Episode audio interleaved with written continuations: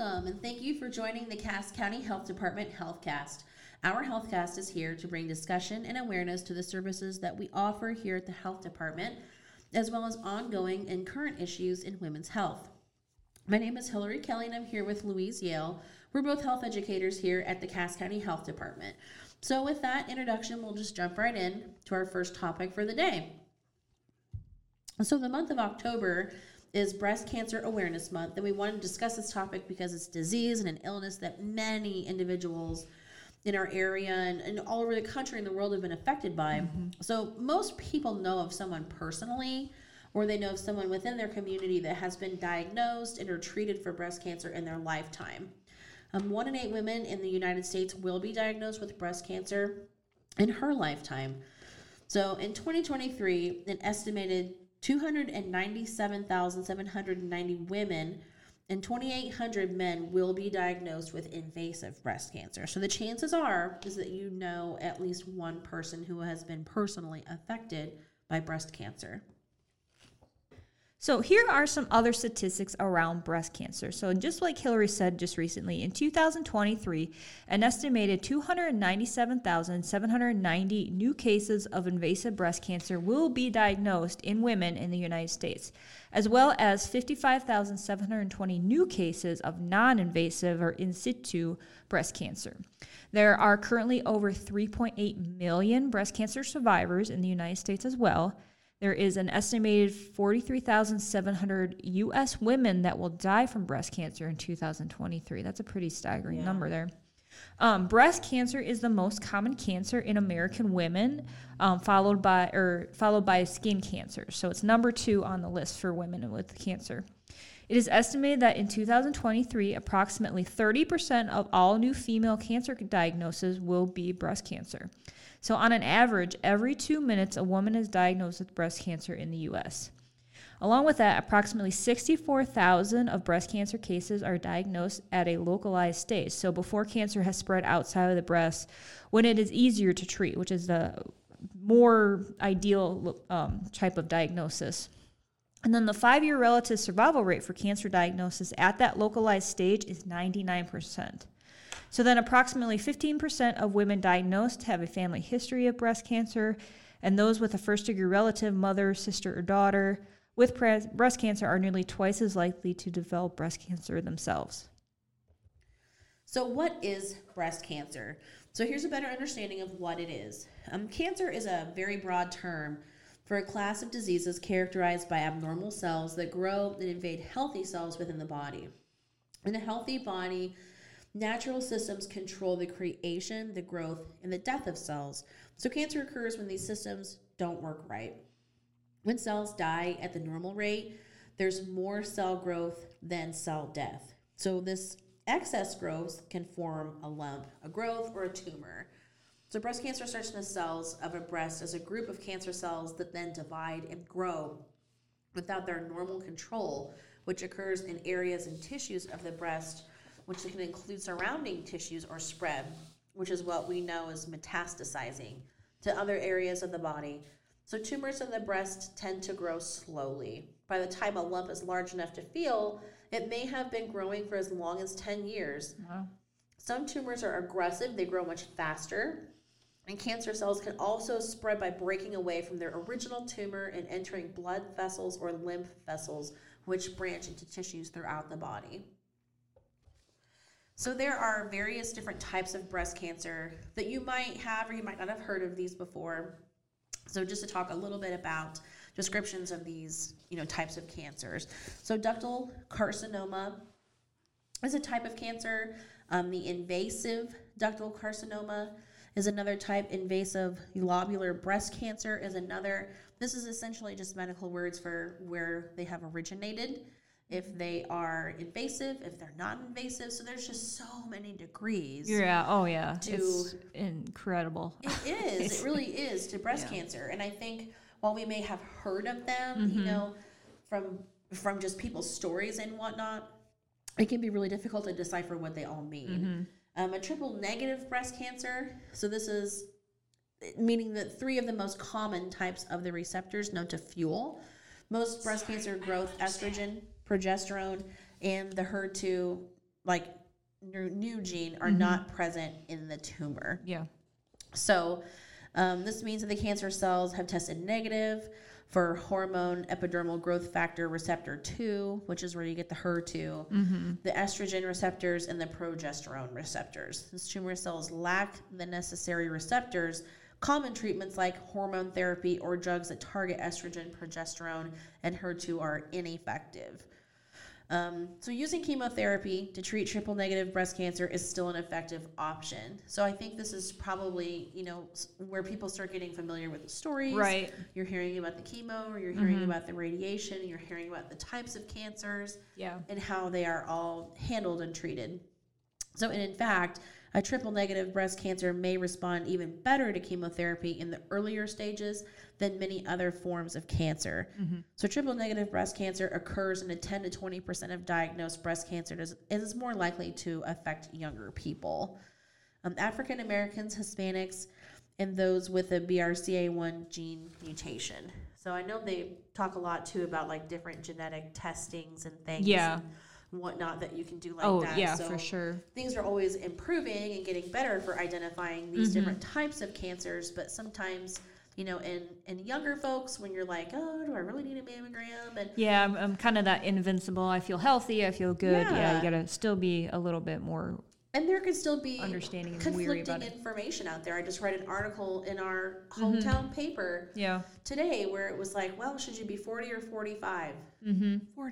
40. Yeah. You know, but there are still clinicians out there feeling like, nah, 45 is fine. Every other year is fine. But, you know, realistically, statistically, we're realizing, no, let's go for 40 and keep an eye out. It's being seen that younger and younger folks are developing cancer because of other environmental risks. So I would say if you feel like you need to do it at a younger age, you do it at a younger age. Yeah, then do it. Another type, inflammatory breast cancer, is aggressive. It's fast-growing breast cancer in which cancer cells infiltrate the skin and the lymph vessels in the breast. It doesn't necessarily have like a distinct tumor or lump every time that can be felt or is like isolated within the breast. But when the lymph vessels become blocked by the cancer cells, symptoms begin. A diagnosis of inflammatory breast cancer is classified as stage 3 breast cancer and is diagnosed through your physician's clinical judgment and a biopsy. A biopsy for inflammatory breast cancer is a biopsy of the skin of the breast. If the pathology results show the skin and the dermal lymphatics of the breast and skin cancer, breast cancer cells, it confirms that, in fact, it is inflammatory. So typically, IBC grows really rapidly and requires very aggressive treatment. This is the only type of breast cancer that requires urgent treatment beginning with chemo. So most oncologists recommend that both local treatment of the affected breast and the systemic treatment, which is your whole body. So when we talk about stages and, you know, metastatic breast cancer, you know, we'll get into that a little bit more in a minute here, but metastatic breast cancer is also classified as what you hear most commonly as stage 4. Cancer spread to other parts of the body is basically what that means. This usually includes the lungs, the liver, bones, or the brain. So the spread of cancer usually happens through one or more of the following steps. So either cancer cells invade nearby healthy cells, cancer cells penetrate into the circulatory or the lymphatic system, migration through the circulation, cancer cells can lodge in the capillaries, or new tumors begin to grow. So Hillary mentioned this a little earlier when she was doing the different descriptions. There are what they're called breast cancer stages. So once a person is determined to have a malignant tumor or the diagnosis of breast cancer, tests are done to find out if cancer cells have spread within the breast or to the other parts of the body. So the process is used to find out whether the cancer has spread to, like I said, the other parts, and it's called staging. This information gathered from the staging process determines the stage of the disease. So it is important to know the stage in order to plan your treatment, and that will be done, you know, with your oncologist, your doctors. The results of some of these tests are used to diagnose breast cancer, but also used to stage the disease. So in breast cancer, stage is based on the size and the location of the primary tumor, the spread of the cancer to nearby lymph nodes or other parts of the body, the tumor grade, or whether certain biomarkers are present. The TNM system, or the grading system, and the biomarker status are combined to find out the breast cancer stage. So the TNM system is used to describe the size of the primary tumor and the spread of the cancer to nearby lymph nodes or other parts of the body. So TNM stands for T equals tumor, which is the size and the location of the actual tumor in the breast tissue or the tissue, other tissues. N is for lymph node. This is the size and the location of lymph nodes where cancer might have spread. And then M is metastasis, which is the spread of the cancer to other parts of the body. So as far as testing goes, the following tests and procedures can be used in the staging process. And a lot of people are very familiar with these. Yeah. These are terms that you hear in other medical talks that you might have with your doctor about other things. But right. A biopsy is the main one that people are probably going to hear, in this journey where your tissue is removed and tested. X-rays, chest X-rays, a CT scan or a CAT scan, MRIs are common, bone scan, a PET scan. And PET scans are probably the most, least common, I guess, of the scans. Yeah. PET scans being a procedure to find malignant tumor cells within the body. So, and blood tests, blood work is huge. So, then there's a little more clarification on the stages of the breast cancer that you have heard about, before, and then you get your results, and then you go into the next phase of discussion. Yep. Also, too, one that probably didn't get mentioned was ultrasounds. I know they do that a lot, too. That it gives a little bit deeper view of the tissue. So that's one I think they try and do once it gets into later stages. So then here's a little more clarification of the stages of breast cancer that you might have heard of before. So the first stage is the stage 0 to 1, and this is the stage of cancer that indicates the size of the tumor or abnormal cells and whether or not these cells are contained in a place of origin. So the most common type of breast cancer is that ductal carcinoma in situ, which means it's cancer in the original place. This is indicating that cancer cell starts in the milk ducts. So stage 1 breast cancer, which cancer is evident, but it's contained to only the area where the first abnormal cells begin to develop. The breast cancer has been detected in the early stages and can be very effectively treated. Stage 1 can be divided into what's called 1A and 1B, and the difference is determined by the size of the tumor and the lymph nodes with evidence of cancer. So stage 1A breast cancer means the following description applies. The tumor is smaller than approximately the size of a peanut, which is about 2 centimeters or smaller, and has not spread to the lymph nodes. Stage 1B breast cancer has the following description. Lymph nodes have cancer evidence with small clusters of cells between the approximate size of a pinprick to the approximate width of a grain of rice. So pretty small there. So similar to stage 0, breast cancer in this stage is very treatable and survivable, and you're able to survive. When breast cancer is detected early and is in a localized stage, there's no sign of the cancer spread outside of the breast. The 5-year relative survival rate is 99%, so wow. pretty effective there. Yeah. Even though stage 0 breast cancer is considered non-invasive, it does require some treatment, typically surgery or radiation or a combination of the two. Chemotherapy is usually not a part of this treatment regimen for earlier stages of cancer. So stage 1 is also highly treatable. However, it does require some treatment, typically surgery, often radiation or a combination of two. And additionally, you may consider hormone replacements. You might hear that with a lot of different, depending on the type of cancer cells found and your additional risk factors. But stage 0, chemotherapy is often not necessary. So then you have your stage 2 breast cancer. Stage 2 means that the breast cancer is growing but is still contained in the breast, or growth has only extended to nearby lymph nodes. This stage is divided into two groups, which is 2A and 2B. And the difference is determined by, again, the size of the tumor and whether the breast cancer has spread to the lymph nodes. So for stage 2 breast cancer, chemotherapy is usually done first, followed by surgery and some radiation therapy. So your 2A breast cancer means the following. You have no actual tumor, which is associated with the cancer cells, and less than 4 auxiliary lymph nodes have cancer cells present, or the tumor is less than 2 centimeters, and less than 4 auxiliary lymph nodes have cancer cells present, or, there's another or, The tumor is between 2 and 5 centimeters and has not yet spread to the lymph nodes. So there's kind of a lot of clarifications in that one, which, again, your oncologist, your doctor will really kind of explain that. Which I guess it's good that it's so specialized and fine-tuned. Oh, yeah. That's what you would want. Right, you know? For sure, yeah. And that's the thing. That's, I mean, over the years of their research and stuff, they've really had to... advanced a lot. Yeah, for sure. Then you got like your stage 2B breast cancer, which is a little bit less descriptive. You either have the tumor is between 2 and 5 centimeters and has spread to less than 4 auxiliary lymph nodes, or the tumor is larger than 5 centimeters but has not spread to the lymph nodes. Then there is stage 3 cancer, which means the breast cancer has extended to beyond the immediate region of the tumor and may have invaded nearby lymph nodes and muscles, but has not spread to distant organs. So it's still kind of more localized up into the chest area. Although this stage is considered to be advanced, there are a growing number of effective treatment options. So this stage is divided into 3 groups. So this is a little bit more advanced. They got more stages here. You got 3A, 3B, and 3C. So here are the differences. Again, they are differences in the size of the tumor and whether the cancer is spread to the lymph nodes or the surrounding areas. So 3A is breast cancer either is no actual tumor is associated with the cancerous cells, or the tumor may be any size, and nearby lymph nodes, 4 or more nodes, has been affected and contain cancer.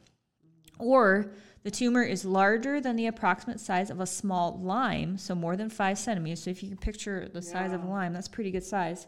And small clusters of breast cancer cells are found in the lymph nodes between the approximate size of a pinprick and the width of a grain of rice, again.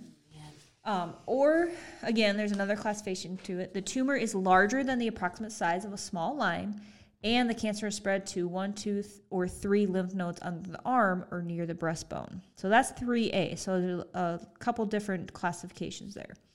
Stage 3B breast cancer means one of the following. The tumor may be of any size, and cancer has invaded the chest wall or breast skin with evidence of swelling, inflammation, or ulcers, such as the case of like that inflammatory breast cancer that Hillary mentioned earlier. The breast cancer may have also invaded up to 9 nearby lymph nodes. There's a lot of lymph nodes down in your chest area, so there's a lot to be invaded. So that was 3B, so it's a little bit less classification, but it's larger in size and it has spread more into your lymph nodes. Then you have stage 3C breast cancer, which means the following. Either no actual tumors found in the breast, such as with cases like the inflammatory breast cancer, or the tumor may be of any size, and cancer may have invaded the chest wall or breast skin with evidence of swelling, inflammation, or ulcers, and cancer has also invaded 10 or more lymph nodes under the arm. So you got that more invasive of the lymph nodes. Or you have no actual tumor is found in the breast, or the tumor may be of any size, and lymph nodes extending to the collarbone area and have cancer, or no actual tumor is found in the breast, or the tumor may be of any size, and lymph nodes under the arm and nearby breastbone have found to contain cancer. So all these kind of have a lot of different meanings and stuff. Stage 3C breast cancer is divided into like operable or inoperable stage. So you might have heard that sometimes. However, the term inoperable is not the same as untreatable. So that's just an important distinction. For sure. So if your physician uses the word inoperable, it may simply mean that a simple surgery at this time would not be enough to get rid of the breast cancer that is within the breast and tissue around there. There might be healthy tissues at all the margins of the breast where it is removed. So keep in mind that the breast tissue goes beyond the breast mound. It goes into the clavicle and down into a few inches below the breast mound. So there must be also tissue to close the chest wound after surgery is performed. So another treatment method might be used first to kind of shrink the breast cancer tumor or lump there, and as much as possible before surgery is considered there. Then the last stage that most have probably heard of is the stage 4 breast cancer, which means that the cancer is spread to other areas of the body, such as the brain, bones, lungs, or liver. Stage 4 breast cancer is also known as metastatic breast cancer. So although stage 4 breast cancer is not curable, it is usually treatable, and current advances in research and medical technology mean that More and more women are living longer by managing the disease as a chronic illness with a focus of the quality of life as the primary goal. So with excellent care and support, as well as like personal motivation, stage 4 breast cancer may respond to a number of treatment options that can extend the life for several years. So let's talk about the risk factors, the causes and the risk factors of breast cancer. So when someone you know has been told that they do have breast cancer, it's natural to wonder what has happened, what has caused this to happen, you know. Of course, nobody knows the exact causes of breast cancer, and doctors seldom know why one woman develops breast cancer and another does not. Mm-hmm. And most women who have had breast cancer will never be able to pinpoint an exact cause. Yeah.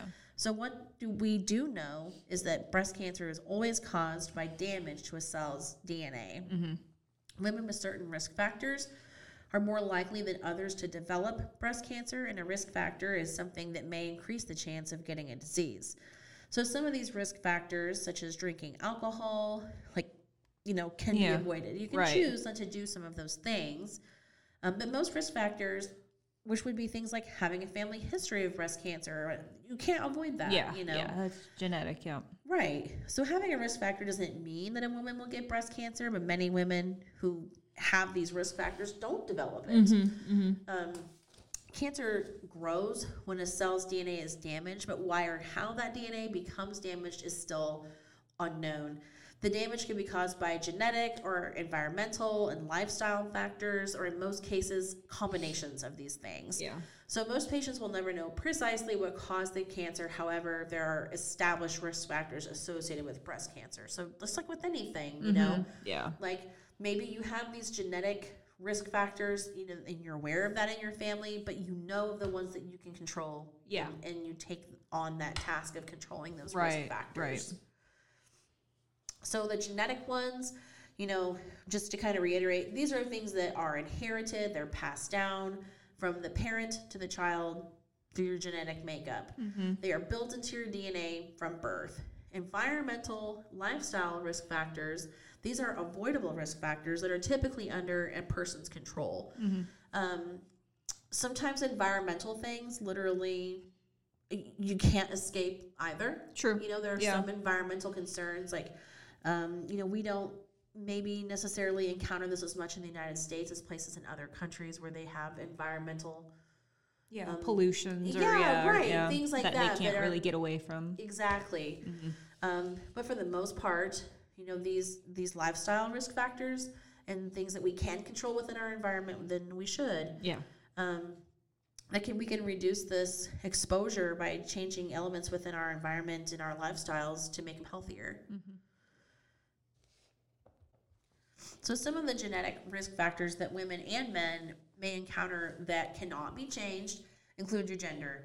So breast cancer usually occurs, you know, it's 100 times more common in women than it is in men. Yeah. Your age, 2 out of 3 women with invasive cancer are diagnosed after they turn 55. Mm-hmm. Race, breast cancer is diagnosed more often in Caucasian women than women of other races. Mm-hmm. Family history, genetic factors, so like if your mom, your sister, your dad, your kids have been diagnosed with breast cancer or ovarian cancer, you do have a higher risk of being diagnosed with breast cancer in the future. Mm-hmm. If your risk increases, if your relative was diagnosed before the age of 50. Yeah. So these young onsets, you know. Yeah, definitely more common. Yeah.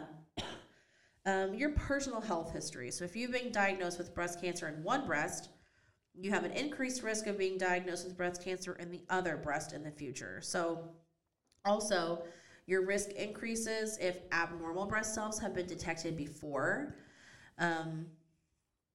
Like in some of those cancers we talked about earlier, mm-hmm. like the atypical hyperplasia, the lobular carcinoma in situ, or the ductal carcinoma. So if there's been an early detection in any way, you need to be really careful moving forward. Right. Your menstrual and reproductive history, so early menstruation, meaning before 12, or late menopause, which is after 55. Having your first child at an older age or never having given birth can increase your risk for breast cancer. Certain genome changes, so mutations in certain genes such as BRCA1 and BRCA2. Those came up a little bit earlier. Yeah, they're the common ones you hear for breast cancer. They can increase your risk. This is determined through genetic testing, which you might consider undergoing if you do have family history of breast cancer. I think it's gotten a little popular, like celebrities started to do that. Yeah, and it's actually gotten a lot more affordable, especially with health insurance, especially if your doctor, you know, your physician, wants you to get genetic testing, especially if you have family history. It's definitely, I know I've been working with other genetic testing for ovarian cancer, and it's definitely gotten more affordable. More accessible, which is great. And accessible, for sure. It's nice, when you see, people in the media or people, celebrities doing these things as they're bringing awareness to the need for it. But, sometimes that's not always in the same affordability range, but it's nice that is becoming, because I think people are interested to know if they have a gene mutation that they can pass on to their kids. Absolutely. Another risk factor is dense breast tissue, so having dense breast tissue can increase your risk for breast cancer because it makes lumps harder to detect. Some people might have heard this before in a mammogram. When they're looking at their results or they're reading, their chart or whatever, you might see that term come up. Right. I wouldn't say that's terribly uncommon. No, I don't think so nowadays. Yeah. Several states have passed laws requiring physicians to disclose to women if their mammogram indicates that they have dense breasts, so they are aware of their risk. So if you're unsure or if you haven't heard it before or you want to know if you have, just ask your doctor if you have this type of tissue and what the implications of having dense breast tissue would be to you. So there are other risk factors that we as individuals can control and avoid that will help reduce the chances of us developing breast cancer. So these risk factors are known as the environmental and lifestyle, which include lack of physical activity. So a sedentary lifestyle with little physical activity can increase your risk of breast cancer. So moving your body or exercising for even 20 minutes a day can help lower your risk. Eating a poor diet. A diet high in saturated fat and lacking fruits and vegetables can increase your risk of breast cancer. So eating 3.5 to 5 cups of fruits and vegetables a day can help as well. Being overweight or obese can increase your risk, and this risk increases if you have already gone through menopause. Drinking alcohol. So frequent consumption of alcohol can increase your risk. The more alcohol you consume, the greater the risk. Radiation to the chest. So having radiation therapy to the chest before the age of 30 can increase your risk.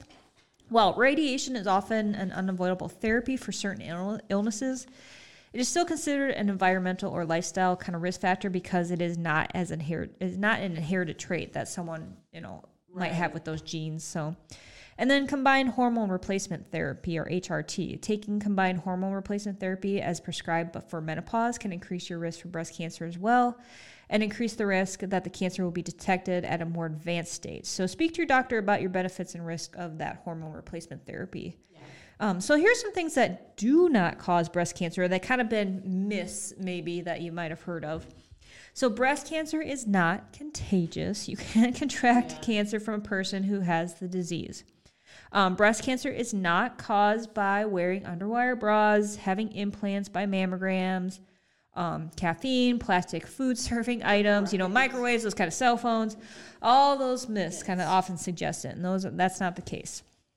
Now, there are a few factors that are still kind of under study as of today, such as deodorants, antiperspirants, fertility drugs, parabens, and stress, but the findings are not strong enough at this point to say that these factors are truly related to breast cancer. So more research is needed. So at the time, but there's still research needed to be done. So some of the signs and the symptoms of breast cancer, and everybody should know these signs and symptoms. Any time an abnormality is discovered, it should be investigated, by your doctor. Most women who have breast cancer signs and symptoms will notice only one or two, and the presence of these things don't automatically mean that you have breast cancer, but if you're performing a monthly breast exam, you will be able to more easily identify any changes happening in your breasts. For sure. So if you notice something, it's really important to say something. Warning signs of breast cancer are not the same for everybody, but a lot of the most common ones are a change in the look or the feel of the breast, a change in the look or the feel of the nipple, as well as nipple discharge. So other signs and symptoms can be a lump, a hard knot or a thickening inside the breast or the underarm area, or swelling, warmth, redness, or darkening of the breast. You might notice change in the size and the shape of the breast, dimpling or puckering of the skin, itchy, scaly, sore rash on the nipple, pulling, the pulling in of your nipple or other parts of the breast, nipple discharge that starts kind of suddenly, and new pain in one spot that doesn't always go away. So in most cases, these things are not cancer. Yeah. One example being breast pain. So pain's more common with benign, like lumps, not cancerous breast conditions, and with breast cancer. However, the only way to know is to get checked. Yeah. So if change turns out to be breast cancer, you're hoping that you're able to catch that at an early stage. Right. Especially like in lactation, like if you're breastfeeding, lactating, there's a lot of things. Oh yeah. That happen to your breast. Your breast goes through, and you notice these changes and these differences. But if you're really truly alarmed, it's best to find out. Oh yeah. Just to get double checked. I mean, doesn't. So, a lot of women might feel like their breasts are lumpy, just as it is. So it can be difficult. I mean, breast tissue naturally has a bumpy texture. So some people, it might feel more lumpiness in their breast than another person. And in most cases, this lumpiness isn't anything to worry about. But it can be felt throughout the breast, and it feels like your other breast, and it's probably normal. Like you're looking for something to feel different, An actual lump itself has a harder feel, and it's different from the tissue around it. And if you feel changes like that, then, if you have to question it, or you're really kind of coming back to it in your mind, it just makes perfect sense to get it checked out. And it's that's your way of being there might not be something right. Right. Definitely. Sometimes things are benign, meaning it's not cancer. It could be a cyst, something like that. So it's best practice to see a healthcare provider if you find a new lump or any change that feels different from the rest of your breast, or you find a new lump or any change that feels different from your other breast, or you feel something that's different from anything that you have felt before. So if you've had benign lumps in the past, you can't really assume that a new lump is also benign, the new lump still might not be cancer, but it's best to make sure. Nipple discharge is another thing to be on the lookout for. So that's basically exactly how it sounds. It's liquid leaking from your nipple. It can be really scary. It's troubling, but it's not always a sign that you have breast cancer. The discharge can be your body's natural reaction when your nipple is squeezed. And signs of a more serious condition like breast cancer include discharge that occurs without squeezing the nipple. It occurs usually only in one breast, and is bloody or clear, so not milky. Yeah. It's super common for women to be able to squeeze and have a milk-looking substance come out. Right. But nipple discharge can also be caused by an infection or some other condition in your breast that needs treatment. So if you have any nipple discharge, it's best to see your healthcare provider. So now that we kind of know the risk factors and causes, early detection is really key to breast cancer. So according to the American Cancer Society, when breast cancer is detected early and is in the localized stage, the 5-year relative survival rate is 99%. We've said that before. So early, that's good. Yeah, it is really great. Early detection includes doing monthly self-breast exams or breast self-exams, and scheduling regular clinical breast exams and mammograms. So it is recommended to learn more about breast self-exams to increase the chances of early detection. So what is a breast self-exam? Some people might know, some people are still kind of, not sure about what it is. So a breast self-exam is an early detection tool that uses a combination of physical and visual examinations of your breast to check to see if there's any signs or symptoms like Hillary mentioned of earlier. The purpose of the breast self-exam is to become familiar with the way your breasts normally look and feel. So really getting to know how they look and how they feel. So knowing how your breasts normally look and feel, also called breast self-awareness, will help you identify if there's any changes or abnormalities in your breasts, such as a new lump or skin changes. Any changes in your breasts discovered during a breast self-exam, I keep getting those two mixed, should be reported to your healthcare provider right away. So While a breast self-exam is a useful tool for early detection of breast cancer, it should not take the place of regular mammograms and clinical breast exams. This is kind of an in-between one where you're in between your clinical and mammograms. So adult women of all ages are encouraged to perform your breast self-exam at least once a month. Lily D. Shockney of the Johns Hopkins University Distinguished Service Professor of Breast Cancer states, 40% of diagnosed breast cancers are detected by women who feel a lump. So establishing a regular breast self-exam is very important. So that's a pretty significant amount that find it, through that. So, right. So for women still menstruating, a breast self-exam should be performed a few days after your period ends. For those who are postmenopausal, a breast self-exam should be performed the same day of each month, so such as the 1st or the 15th of the month. So kind of pick a day that you want to do it and just kind of stick with that day. So while mammograms can help you detect cancer before you feel a lump, breast self-exams help you be more familiar with how your breasts normally look and feel. So alert your healthcare professional if you notice any changes, such as like a new lump, sore spots, changes in appearance of the skin, or nipple discharge.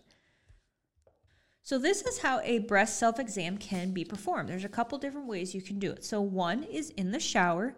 So with the pads or flats of like your 3 middle fingers, check your entire breast and armpit area, pressing down with a light to medium and firm pressure.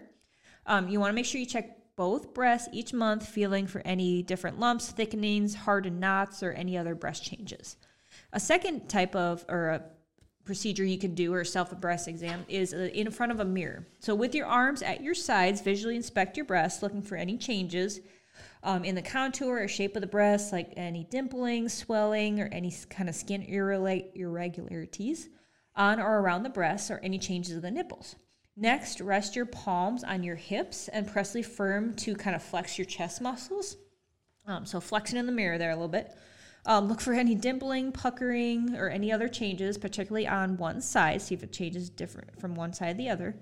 And note that the left and right breasts will not exactly match. A lot of women, I think they probably know one feels different, larger than the other, smaller. So few women's breasts are, perfectly symmetrical. Right. So don't be alarmed if one looks a little or feels a little bit bigger. Then the last one is lying down. So while you're lying down, the breast tissue spreads out more evenly along the chest wall. So place a pillow under your right shoulder and put your right arm behind your head. Using your left hand, move the pads of your 3 middle fingers around the right breast. Kind of the same thing like in the shower. You want to make sure you're covering the entire breast area and armpit. Use a light, medium, and firm pressure to feel, for any lumps, thickenings, knots, or any changes in the breast. Also squeeze the nipple to take sure, check for discharge, kind of Hillary talked about the differences there. Repeat these steps for your left breast. If you find a lump, you can schedule an appointment with your doctor, but don't panic. 8 out of 10 lumps are not cancerous. For additional peace of mind, just call your doctor when you have any concerns, even if you just talk to him or her on the phone. Clinical breast exams are also another tool that should be used to help breast health and detection of any abnormalities. A clinical breast exam is performed by a healthcare professional who is trained to recognize the many types and different abnormalities and warning signs. This is an in-office exam, which will most likely be completed by, you can do a family physician or a gynecologist or, nurse practitioner at your annual exam. So this can be done kind of by anyone you feel, comfortable with. Whereas your self-breast exam is something every woman should do once a month on their own. So during a clinical breast exam, your healthcare provider will check your breast appearance. You may be asked to raise your arms over your head, let them hang down by your side, or press your hands against your hips. These postures allow your healthcare provider to look for the differences in the size and the shape between your breasts. The skin covering your breasts is checked for any rashes, dimpling, or any kind of abnormal signs. And then your nipples may be checked to see if fluid is expressed when lightly squeezed. So using the pads of the fingers, your healthcare professional provider kind of checks the entire breast, underarm, collarbone for any lumps, kind of like you do with the breast self-exam. So similar checking there. It is worth noting that some women have breast tissue that appears to be full of tiny fibrous bumps or ridges throughout the breast tissue, known as fibrocystic breasts. Overall, lumpy tissue is something your provider will want to kind of keep an eye out on and note for, but is unrelated to cancer. A suspicious lump is more the type your physician is checking for, which is generally about the size of a pea before anyone can feel it in the breast tissue. So the manual exam is done, one side and then the other, and your healthcare professional will also check, lymph nodes near the breast to see if they're enlarged. If a lump is discovered, your healthcare provider will note its size, shape, and texture, and then he or she will also check to see if the lump moves easily. Benign lumps often feel different from cancerous ones, but any lump found will likely need to be examined with a little further diagnostic measures. It may be helpful to know that lumps that appear soft, smooth, round, and movable are likely to be more benign tumors or cysts. Okay. Yeah. So a lump that is hard and oddly shaped and feels really firm and attached within the breast is more likely to be that cancer. So that kind of gives a little bit more distinction between the two, if you can remember that. But further tests are needed to kind of diagnose the problem there. So clinical breast exams are an important part of early detection. So although most lumps are discovered through self-breast exams, an experienced professional may notice a suspicious place that fails to register as a warning to the patient's mind. Yeah. So the gold standard, of course, for breast examination for any lumps or bumps or abnormality is a mammogram. A mammogram is an X-ray that allows qualified specialists to examine the breast tissue for any suspicious areas. The breast is exposed to a very small dose of ionizing radiation that produces an image of the breast tissue. So it's not this extensive radiation that many people think it is. It's very small. It takes not a long time, and you're only under that X-ray for a short amount of time there. So mammograms can often show a breast lump before it can be even felt. So this is why it's very important for women to get this mammogram. Deal. Yeah. They also can show tiny clusters of calcium called microcalcifications. And then lumps or specks can be caused by the cancer, fatty cells, or other conditions like cysts. So it's looking for all those different things. Right. Further tests might be needed if abnormal cells are present, but they'll go in depth. Your doctors will do a little bit more if needed. So here are some of the recommendations for women when to get a mammogram. So women 40 and older should have a mammogram every 1 to 2 years. Again, this might be differing between physicians and you'll just have your doctor. So you speak with your healthcare provider about what best fits you and what your family history is and what your experience is.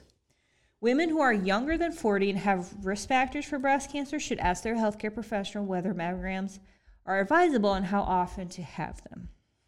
So even women who have no symptoms or no known risk for breast cancer should have regular scheduled mammograms to help detect potential breast cancer at the earliest possible time. Because we talked about the survival rate. If it's found really localized and really early, there's a 99% chance of survival there. So if the mammogram shows an abnormal area of the breast, your doctor will order additional tests, offering clearer, more detailed images of the area. So although lumps are usually non-cancerous, the only way to be certain is to perform additional tests, such as like an ultrasound or an MRI or like a chest exam, kind of those different ones we talked about earlier.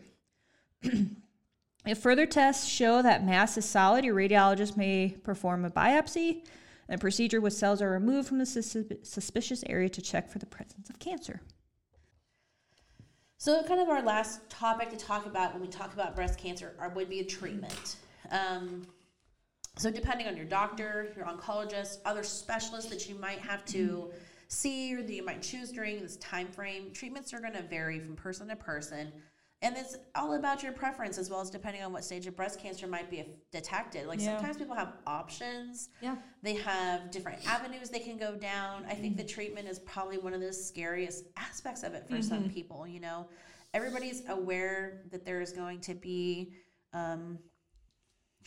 it's not going to come easy for a lot of people. There's probably going to be side effects. There's going to be, other things to consider. So, and you're weighing all those things out with your medical team. So, in general, there's about 5 of these different treatment options.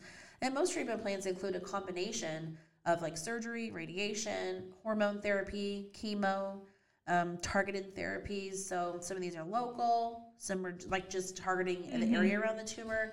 Others are systemic, so they need to target your entire body to fight, the cancer. Yeah.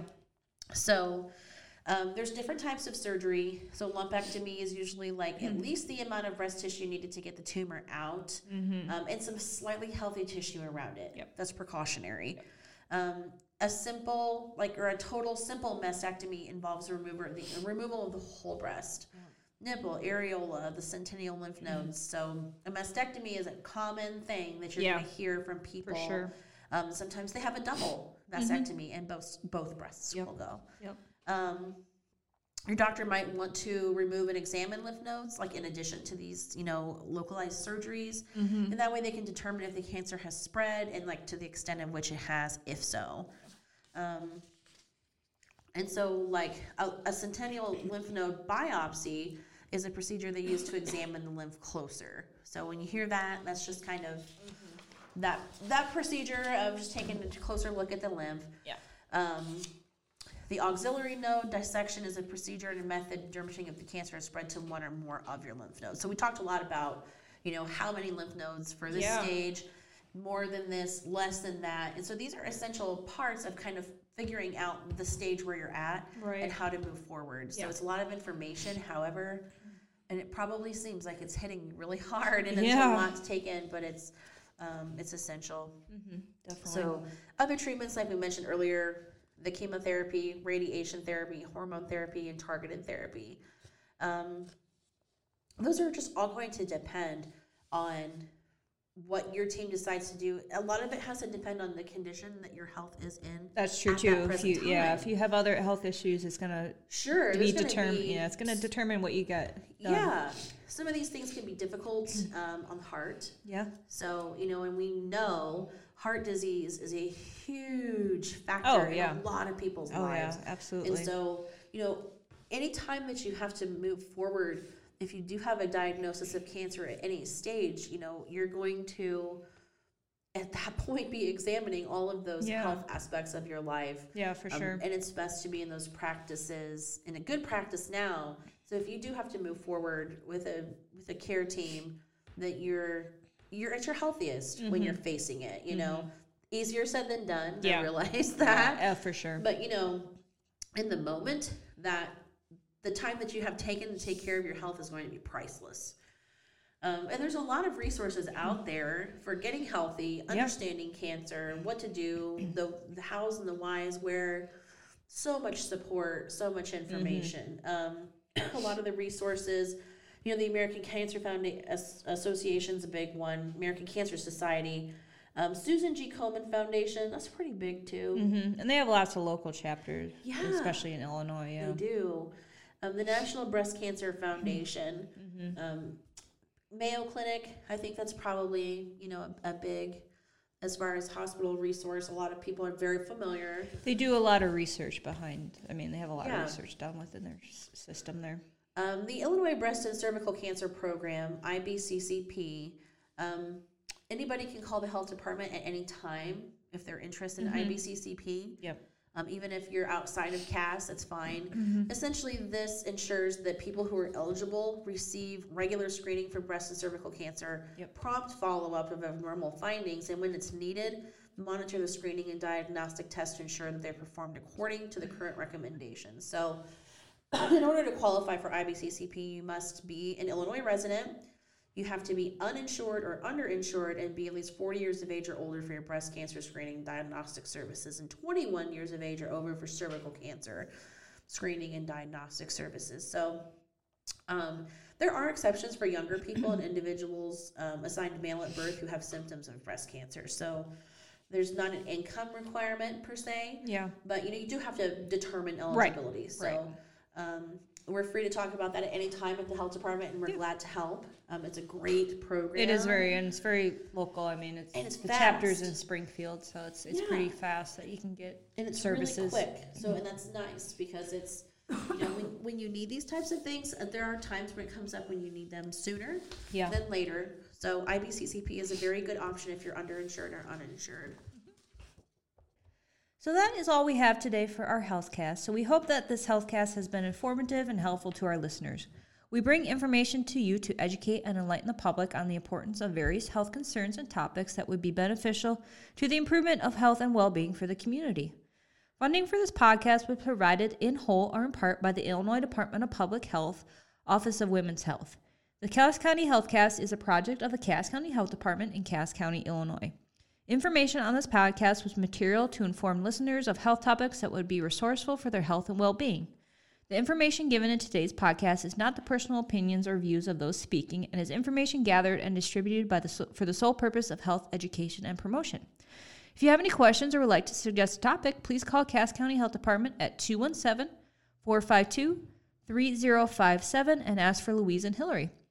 You can check us out on our social media. We are on Instagram, Facebook, and at our website at CassCountyHealth.org. So thanks for joining us, and until next time, stay well.